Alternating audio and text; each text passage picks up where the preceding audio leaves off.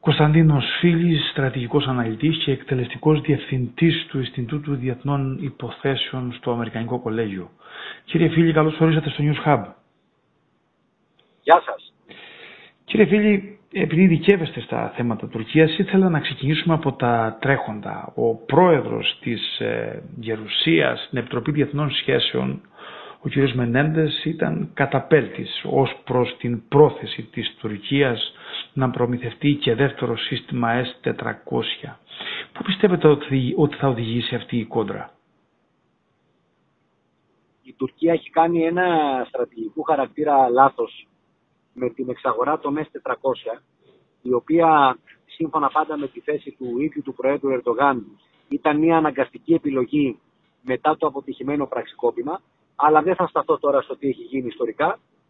Αυτό μπορώ να σας πω είναι ότι σήμερα που μιλάμε η Τουρκία έχει δώσει περίπου 2,5 δισεκατομμύρια δολάρια για να αγοράσει ένα σύστημα το οποίο στην πραγματικότητα της είναι άχρηστο. Το οποίο αν χρησιμοποιήσει ξέρει ότι αυτό θα κόψει τις γέφυρες με τις Ηνωμένες Πολιτείες, παρά την ανοχή που επιδεικνύουν κατά καιρούς οι Αμερικανοί δεν θα μπορούσαν επουδενή να δεχτούν την ενεργοποίηση των S400 από πλευράς Τουρκίας ή θα πρέπει αυτό το σύστημα να μείνει θαμένο, άρα τα χρήματα αυτά έχουν πεταχθεί στον κάλαθο των αχρήστων ε, και μιλάμε για ένα ποσό, επαναλαμβάνω, της τάξης των 2,5 δισεκατομμυρίων δολαρίων, κάτι το οποίο σημαίνει ότι ο πρόεδρος Ερντογάν είναι βαθιά εκτεθειμένος για αυτή του την επιλογή, η οποία υπό όποιες συνθήκες και να συνέβη, ε, τον εκθέτει ε, τον ίδιο ε, ανεπανόρθωτα. Ε, αυτό που είπε ο Μενέντες είναι η θέση η οποία επικρατεί στους χώρου του Κογκρέσου και όχι μόνο, αλλά κυρίως στο Κογκρέσο, το οποίο είναι πιο σκληρό απέναντι στην Τουρκία από ότι είναι το Υπουργείο Εξωτερικών και το Υπουργείο Άμυνας των Ηνωμένων Πολιτειών, η οποία λέει ότι μια χώρα ανατοϊκή, πολλό δε μάλλον ε, εν μέσω του πολέμου στην Ουκρανία, αλλά και πριν από αυτόν, δεν μπορεί να πάρει ένα σύστημα, να αγοράσει ένα σύστημα, το οποίο πέρα από τα ζητήματα ε, λειτουργικότητας και διαλειτουργικότητας που έχει με τα ανατοϊκά συστήματα τα οποία υποδέχεται από τη στιγμή που είναι ανατοϊκή χώρα, ε, προκύπτει ένα ζήτημα ηθικό και πολιτικό, διότι δεν μπορεί να φαίνεται ότι συνεργάζεται και να συνεργάζεται με μια χώρα η οποία αμφισβητεί την α, υπάρχουσα τάξη πραγμάτων. Θα μου πει κανείς και η Τουρκία το ίδιο κάνει. Απλώς κάποιοι κάνουν τα στραβά μάτια λέγοντας ότι είναι κράτος μέλος του ΝΑΤΟ. Αυτό δεν σημαίνει όμως ότι δεν βλέπουμε την πραγματικότητα. Λοιπόν, ε, να ε, δοθεί λοιπόν η δυνατότητα στην ε, Τουρκία να έχει μια συνεργασία με, τις Ηνωμένες, με τη Ρωσία, η οποία όπως αντιλαμβάνεστε αποτελεί ε, κόκκινη γραμμή για τους Αμερικανούς. Αυτό λοιπόν εξέφρασε ο Μενέντες. Δεν μπορεί τα πράγματα να είναι πολύ διαφορετικά. Είναι έτσι κι αλλιώς ενοχλημένοι στην Ουάσιγκτον από τη στάση της Τουρκίας στην ευγέννη απέναντι στη Ρωσία και τις ισορροπίες που προσπαθεί να κρατήσει ο πρόεδρος Ερντογάν. Από την άλλη, για την ώρα του Ερντογάν δεν υδρώνει το αυτή, αλλά, αλλά φαίνεται ότι πληρώνει το μάρμαρο της επιλογής των S400, διότι αυτή τη στιγμή η Τουρκία βρίσκεται ένα βήμα πίσω από την Ελλάδα, ενώ αποτελούσε η ίδια συμπαραγωγό χώρα των S35, ενώ η ίδια η Τουρκία ήταν η χώρα η οποία θα αγόρασε 100 F35 και προφανώς με τα F35 θα είχε ένα σημαντικό πλεονέκτημα στον αέρα σε σχέση με τους γείτονές της, αυτή τη στιγμή πασχίζει να αναβαθμίσει, να εξυγχρονίσει και να αγοράσει κάποια F16 τη στιγμή που η Ελλάδα και τα F16 έχει ε, εξυγχρονίσει τα δικά της και έχει ε, βρεθεί σε πλεονεκτική θέση και τα Ραφάλ έχει στην κατοχή της και F35 συζητά να πάρει, κάτι το οποίο για την ώρα φαίνεται να είναι εκτός πραγματικότητας σε σχέση με την Τουρκία. Αυτό λοιπόν το μάρμαρο της επιλογής της ε, αγοράς του αντιπυραυλικού ρωσικού ε, συστήματος των S400 είναι που πληρώνει σήμερα η Τουρκία. Και επειδή μιλήσατε λίγο για τα οικονομικά μεγέθη, την ίδια στιγμή υπάρχει τεράστιο πρόβλημα ας πούμε, πληθωρισμού στην Τουρκία και τα οικονομικά προβλήματα ε, οξύνονται συνέχεια και ενώ ο πρόεδρος Οδογάν είναι σε μια κατεύθυνση προεκλογική. Ε, πάνω σε αυτό δύο πράγματα να ρωτήσω. Είχαμε και πρόσφατα την συνάντηση με τη, στην Τεχεράνη μαζί με Ιράν και Ρωσία που αυτό οξύνει περισσότερο τα πράγματα. Αυτό που θέλω να, να, να ρωτήσω εγώ είναι το εξής. Ποιες πιέσεις πιστεύετε ότι θα ασκηθούν από τη Ρώσικη πλευρά όταν έχει δρομολογήσει την πόλη στον S400 στην Τουρκία.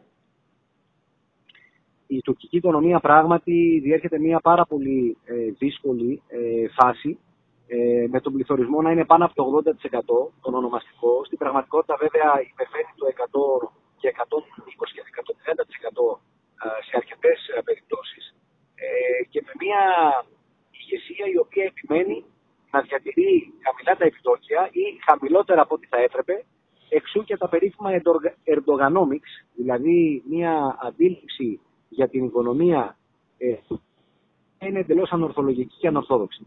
Ε, η Ρωσία έχει μοχλούς πίεσης απέναντι στην Τουρκία, πρώτον σε σχέση με τη Συρία, όπου ενδιαφέρεται πάρα πολύ η Άγκυρα για το τι συμβαίνει με το κουρδικό στοιχείο και γνωρίζει ότι αν δεν έχει το πράσινο φως της Μόσχας, λίγα πράγματα μπορεί να κάνει στην ε, περιοχή της ε, Συρίας ε, και απέναντι στο Συριακό καθεστώς, αλλά κυρίως απέναντι στους Κούρδους.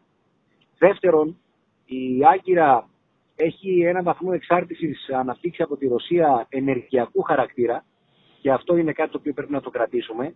Δεν είναι μόνο το φυσικό αέριο το οποίο εισάγει από τη Ρωσία, είναι και η συμφωνία για την κατασκευή του πυρηνικού προγράμματος ε, του, συγγνώμη, του πυρηνικού ε, σταθμού παραγωγής ηλεκτρικής ενέργειας στο Ακούγιου, που τις τελευταίες μέρες παρουσιάζει κάποια προβλήματα, αλλά ενδιαφέρει πάρα πολύ την Τουρκία για να μπορέσει να αποκτήσει μια σχετική αυτοτέλεια, τουλάχιστον στην παραγωγή ηλεκτρικής ενέργειας. Είναι επίσης ε, ε, το συνάλλαγμα το ρωσικό, το οποίο μπαίνει και τροφοδοτεί και θα έλεγα αποτελεί ε, αιμοδότη της τουρκικής οικονομίας. Το συνάλλαγμα ε, μέσω των Ρώσων τουριστών. Ε, διάβαζα πριν από λίγες μέρες ότι υπάρχουν πτήσεις που συνδέουν την Τουρκία με τη Ρωσία, οι οποίες απογειώνονται κάθε δύο ή τρία λεπτά από την τουρκική επικράτεια. Αντιλαμβάνεστε λοιπόν ότι οι Ρώσοι ε, επιλέγουν Τουρκία, επέλεγαν έτσι και αλλιώς Τουρκία και πριν από τον πόλεμο, ένας λόγος παραπάνω επιλέγουν Τουρκία τώρα με λόγω των κυρώσεων και της αδυναμίας να επισκεφτούν πάρα πολλές ευρωπαϊκές χώρες. Ε, θυμίζω ότι υπάρχει απαγόρευση ε, για τις ρωσικές ε, εταιρείες να πετούν πάνω από τους ευρωπαϊκούς εθέρες. Και αυτό, κύριε Φίλη, με αυτό βέβαια μεταφράζεται σε πολλά δισεκατομμύρια ευρώ ή δολάρια για, τον, για, το, για το, το, τουριστικό συνάλλαγμα, ας πούμε. Βεβαίως και για το τουριστικό συνάλλαγμα και για τους Ρώσους ολιγάρχες οι οποίοι βρίσκουν ένα νέο καταφύγιο στην Τουρκία ε, και αυτό επίσης έχει τη σημασία του. Ε, και ε, βέβαια για τις εμπορικές συναλλαγές γενικά θα σας έλεγα ότι αυτή τη στιγμή οι σχέσεις Ρωσίας-Τουρκίας βρίσκονται σε ένα πάρα πολύ καλό επίπεδο και όσο και αν οι Τούρκοι προσπαθούν να το υποβαθμίσουν λέγοντας ότι μα δεν, δεν έγινε και κάτι, είναι μια σχέση περιστασιακή, μια σχέση προσωρινή, είμαστε ε, απογοητευμένοι από τους δυτικούς, ε, ε, μην πιστεύετε ότι βλέπετε, η πραγματικότητα τους διαψεύδει.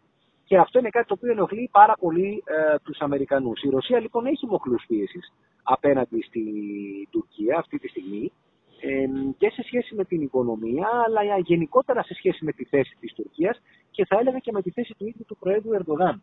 Γιατί ο Ερντογάν πουλάει στο εσωτερικό του αφήγημα ότι είναι ο ηγέτης, ο ανεξάρτητος ο οποίος δεν δέχεται εντολές από καμία τρίτη δύναμη, πολλό δε μάλλον από τους δυτικούς και έχει αναπτύξει μια πολιτική ε, η οποία δεν είναι υποτελής ε, σε κανέναν. Ε, το να δείχνει λοιπόν ότι έχει πολύ καλές σχέσεις με τη Ρωσία τον βοηθάει και στο εσωτερικό αφήγημα σε σχέση με την αντιδυτική ρητορική την οποία έχει αναπτύξει ο, ο, για να μην λίγο στο θέμα, ο κύριος Μενέντες είπε ότι θα, ε, ε, θα περάσουν σε δεύτερο πακέτο κυρώσεων στην Τουρκία αν προχωρήσει την αγορά των S400. Με όλα αυτά τα οποία ε, είπατε πριν για την οικονομία και τον πληθωρισμό που όπως καταλαβαίνουμε όλοι σε αυτό το σημείο μπορούν να πιέσουν πάρα πολύ οι δυτικοί και κυρίως οι Αμερικανοί. Αντέχει η Τουρκία ε, ένα δεύτερο πακέτο κυρώσεων. Όχι, δεν αντέχει. Ε, κοιτάξτε, οι κυρώσεις ε, στις οποίες αναφέρθηκε ο Μενέντες ε, έχουν να κάνουν κυρίως με την αδυναμία της Τουρκίας να αγοράσει οπλικά συστήματα από τις Ηνωμένες Πολιτείες. Αν μιλάμε όμως για οικονομικού χαρακτήρα ακυρώσεις, εκεί αντιλαμβάνεστε ότι τα πράγματα αλλάζουν. Θα σας θυμίσω και σε εσάς και σε όσους μας παρακολουθούν ότι πριν από ε, περίπου ε, τρία χρόνια, λίγο πριν ο Τραμπ αποχωρήσει από το Λευκό Οίκο, ε, ο πρόεδρος Ερντογάν έλεγε ότι δεν επρόκειτο να επιστρέψει με τίποτα ε, τον περίφημο Πάστορα Μπράνσον, σας θυμίζω την υπόθεσή του, ε, στην, στις Ηνωμένες Πολιτείες. Ότι όσο εγώ είμαι πρόεδρος της Τουρκίας, αποκλείεται ο Μπράνσον να επιστρέψει στις Ηνωμένες Πολιτείες. Ε, με τις κυρώσεις που του επέβαλε οικονομικού χαρακτήρα ο πρόεδρος Τραμπ, ε, ο Μπράνσον είχε επιστρέψει σε μία εβδομάδα στις Ηνωμένες Πολιτείες. Ε, η τουρκική οικονομία δεν αντέχει σε καμία περίπτωση ε, αυτή τη στιγμή οτιδήποτε ε, θα ε, αγγίξει και θα ακουμπήσει την οικονομία της. Αυτό που λέτε είναι πολύ σημαντικό και καλά κάνετε και μας το υπενθυμίσατε έτσι κι αλλιώς επειδή το θυμάμαι πολύ καλά το περιστατικό εκείνο το καιρό ο Αμερικανικός τύπος μία εβδομάδα πριν να παραδοθεί ο Μπράνσον, ο Πάστορας, είχαν ήδη προεξοφλήσει περίπου και το χρονοδιάγραμμα της παράδοσής του από τη στιγμή που ανακοινώθηκαν οι κυρώσεις. Λοιπόν, ε, να περάσουμε τώρα στο θέμα ε, του γεωτρυπάνου που έχει ξεκινήσει το ταξίδι του, το Αμπτούλ Χαμίν Χαν, ε, ήδη με ανακοίνωση του Υπουργού Ενέργειας της Τουρκίας, του Φατίχ Ντομνέζ, ε, ξεκίνησε τη γεώτρηση στο σημείο Γιουρουκλέρ. Ε, πώς πιστεύετε ότι θα εξελιχθεί η πορεία του γεωτρυπάνου όσον αφορά την Κυπριακή και την Ελληνική Παλοκρηπίδα. Στο γεωτρύπανο από ό,τι έχει προαναγγελθεί από τον ίδιο τον Ερντογάν θα κάνει 7 γεωτρήσεις. Η πρώτη γεώτρηση ξεκίνησε από μια περιοχή η οποία ναι δεν έχει οριοθετηθεί ως τουρκική υφαλοκρηπίδα καθότι η οριοθέτηση υποτίθεται ότι έχει γίνει ανάμεσα στην Τουρκία και το ψευδοκράτος, μόνο που το ψευδοκράτος δεν νομιμοποιείται να υπογράφει διακρατικές συμφωνίες γιατί δεν είναι κράτος, αλλά πάντως βρίσκεται σε μια περιοχή που αδιαμφισβήτητα, ακόμα και, αν δεν ακόμα και που δεν υπάρχει συμφωνία, ε, ανήκει ε, στην, στην Τουρκία. Ε, υπάρχουν όμως άλλες έξι γεωτρήσεις.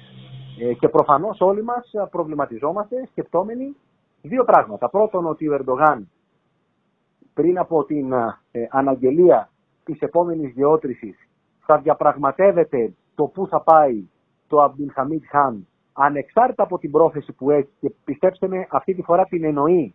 Δηλαδή το ε, εν λόγω γεωτρύπανο να τρυπήσει για να βρει αέριο όχι μόνο για να κάνει επίδειξη δύναμης αλλά οπωσδήποτε ο Ερντογάν θα διαπραγματεύεται το πού θα πάει το γεωτρύπανο με τους Αμερικανούς, με τους Ευρωπαίους, με έναν έμεσο τρόπο ενδεχομένως και με εμά και τους Κύπριους ε, πριν κάνει την τελική επιλογή.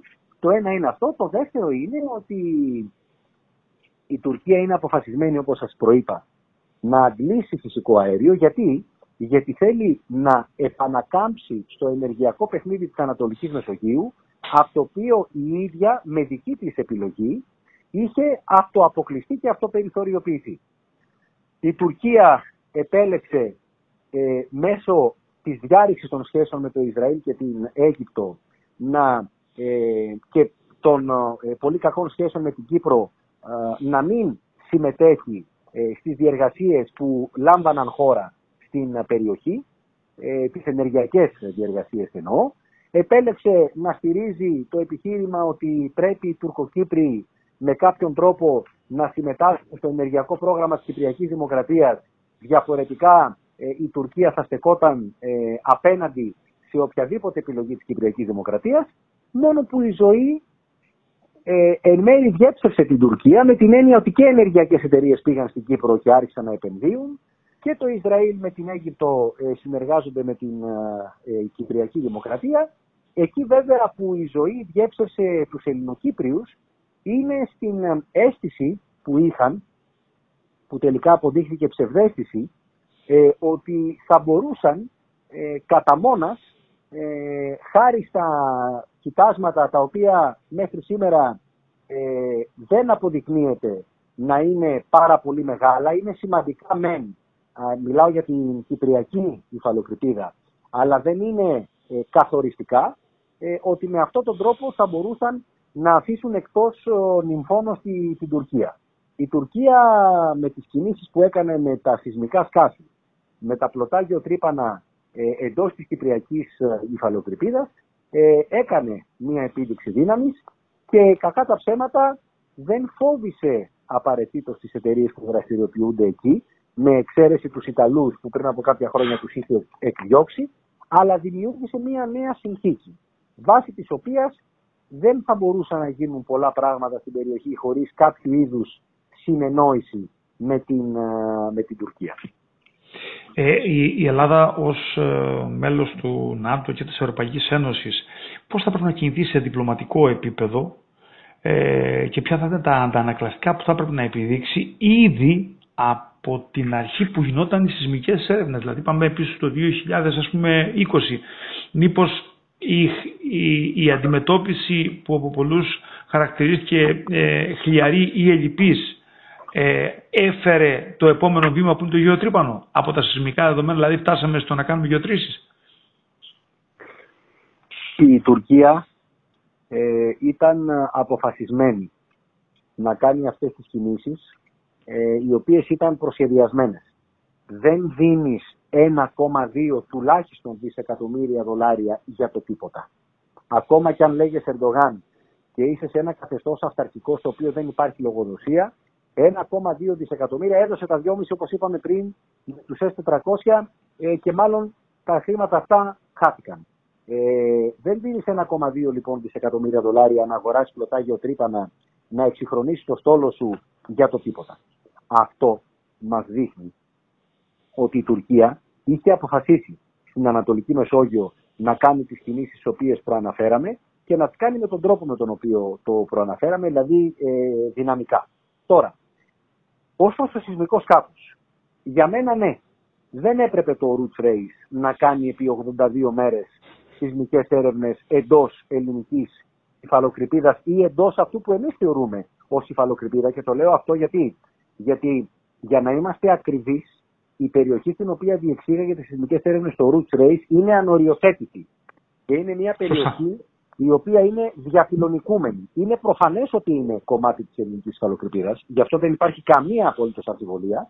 Αλλά η οριοθέτηση αποκλειστικής οικονομικής ζώνης της υφαλοκρηπίδα γίνεται με δύο τρόπους. Ή με συμφωνία των γειτονικών κρατών, που δεν υπάρχει, ή με ε, παραπομπή στο δικαστήριο της Χάγης. Δεν υπάρχει τρίτος τρόπος για να ε, οριοθετηθεί μέχρι, μια Μέχρι να γίνουν αυτά θεωρούνται διεθνή ύδατα; Μέχρι να γίνει, όχι, τα διεθνή ύδατα υπάρχουν έτσι κι αλλιώς ε, σε όλες τις θάλασσες. Είναι πέραν ε, της, ε, των χωρικών υδάτων. Των χωρικών υδάτων, 6-12 ναυτικά μίλια. Ναι. Από εκεί ναι, και ναι, μετά, ναι. μέχρι να γίνει η οριοθέτηση. Μέχρι να γίνει η οριοθέτηση, η περιοχή παραμένει υπό αμφισβήτηση. Δηλαδή είναι ανοριοθέτηση. Δεν, δεν υπάρχει οριοθέτηση υφαλοκρηπίδα και ΑΟΣ στη συγκεκριμένη περιοχή, ούτε στο Αιγαίο υπάρχει οριοθέτηση υφαλοκρηπίδα και ΑΟΣ. Και ο καθένας μπορεί να ισχυρίζεται ό,τι θέλει. Προφανώς η Ελλάδα έχει μαζί της το δίκαιο της θάλασσας. Η Τουρκία δεν έχει μαζί της τίποτα παρά μόνο ε, το δίκαιο του ισχυρού, όπως η ίδια πιστεύει. Αλλά στην προκειμένη περίπτωση έπρεπε με διπλωματικό τρόπο να έχουμε αποσοβήσει αυτό το οποίο συνέβη. Τέλος πάντων, αυτό συνέβη. Από τη στιγμή που συνέβη, ε, ναι, είναι αλήθεια ότι άνοιξε η όρεξη της της ε, Τουρκίας. Βέβαια, πρέπει να σας πω ότι είναι άλλο πράγμα μια σεισμική έρευνα που γίνεται, η οποία δεν διαταράσει τον βυθό και δεν προκαλεί μόνιμη βλάβη στο βυθό. Και άλλο πράγμα, ένα πλωτό γεωτρύπανο το οποίο κάνει ερευνητική γεώτρηση που σημαίνει ότι ένα τρυπάνι μπαίνει και τρυπάει το βυθό. Ε, στην πρώτη περίπτωση, όχι ότι θα μπορούσαμε να το αντιμετωπίσουμε ε, ή ότι θα έπρεπε, ε, όχι ότι θα μπορούσαμε λοιπόν να το, ε, ότι θα έπρεπε να το ε, βυθίσουμε έτσι, το σεισμικό σκάφος, δεν μπορούμε να κάνουμε κάτι τέτοιο. Ε, απαγορεύεται ε, από, την, από το διεθνές δίκαιο. Και ξέρετε, όταν κάποιος παρανομεί, δεν σημαίνει ότι πρέπει να παρανομήσεις και εσύ. Ε, μία παρανομία δεν διορθώνεται με μία παρανομία. Και σε καμία περίπτωση δεν θα είχαμε το δίκαιο με το μέρος μας αν βυθίζαμε ένα σεισμικό σκάφος. Έπρεπε όμως να το αποτρέψουμε διπλωματικά και επιχειρησιακά από το να μπει σε αυτή την περιοχή και να διεξάγει τι σεισμικές έρευνες. Ωραία. Ε, ε, κύριε φίλη, στη, η κόκκινη γραμμή ποια πρέπει να είναι αν το ερευνητικό σκάφος ε, το, το γεωτρύπανο κατευθυνθεί προς την ελληνική υφαλοκρηπίδα. Τι προβλέπουν οι κανόνες εμπλοκής; Ε, μιλάτε τώρα για το, ε, για το πλωτό γεωτρύπανο; Σωστά. Ε, κοιτάξτε, ε, το πλωτό γεωτρύπανο είναι κάτι εντελώς διαφορετικό. Ε, η Ελλάδα δεν πρέπει να, το, να επιτρέψει ε, να γίνει κάτι τέτοιο. Ε, σε καμία περίπτωση. Ε, δηλαδή, πρέπει επιχειρησιακά να στήσουμε ένα τείχος ε, και να μην επιτρέψουμε στο πλωτό τρύπανο να μπει σε ανοριοθέτητη περιοχή ε, που εμείς θεωρούμε ότι είναι δική μας υφαλοκρηπίδα για να διεξάγει ε, ερευνητική γεώτρηση.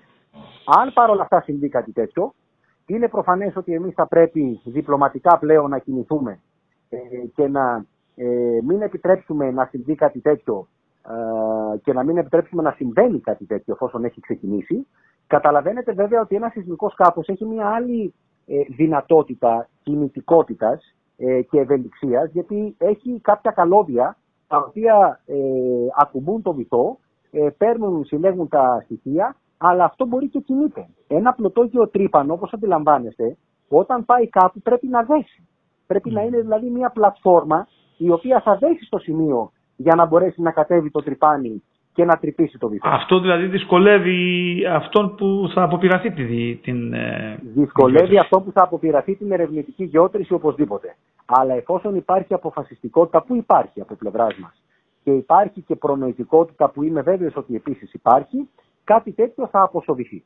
Γιατί είναι πολύ διαφορετική στάξη ο ζήτημα για το δίκαιο της θάλασσας να δούμε ένα πλωτό γεωτρύπανο. Επαναλαμβάνω σε περιοχή που εμείς θεωρούμε δική μας υφαλοκρηπίδα, να τρυπάει και να α, βρίσκεται, να τρυπάει η ελληνική υφαλοκρηπίδα, που είναι ανοριοθέτητη επαναλαμβάνω, αλλά πάντως εμείς θεωρούμε ότι είναι δική μας και σωστά το θεωρούμε και το ισχυριζόμαστε, να τρυπάει λοιπόν ε, ελληνική υφαλοκρηπίδα, να στέκεται και να μένει εκεί πέρα για πάρα πολλές εβδομάδες και μήνες ε, και να αντλεί, γιατί μπορεί και αυτό να συμβεί, φυσικό αέριο από εκεί αντιλαμβάνεσαι ότι αυτό θα έχει δημιουργήσει μια ανεπανόρθωτη βλάβη και ένα προηγούμενο, ένα τετελεσμένο, το οποίο δεν θα μπορούμε να το ανατρέψουμε.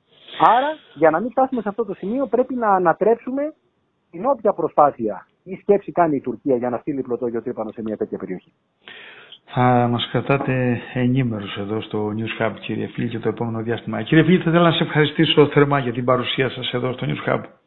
Ευχαριστώ και εγώ.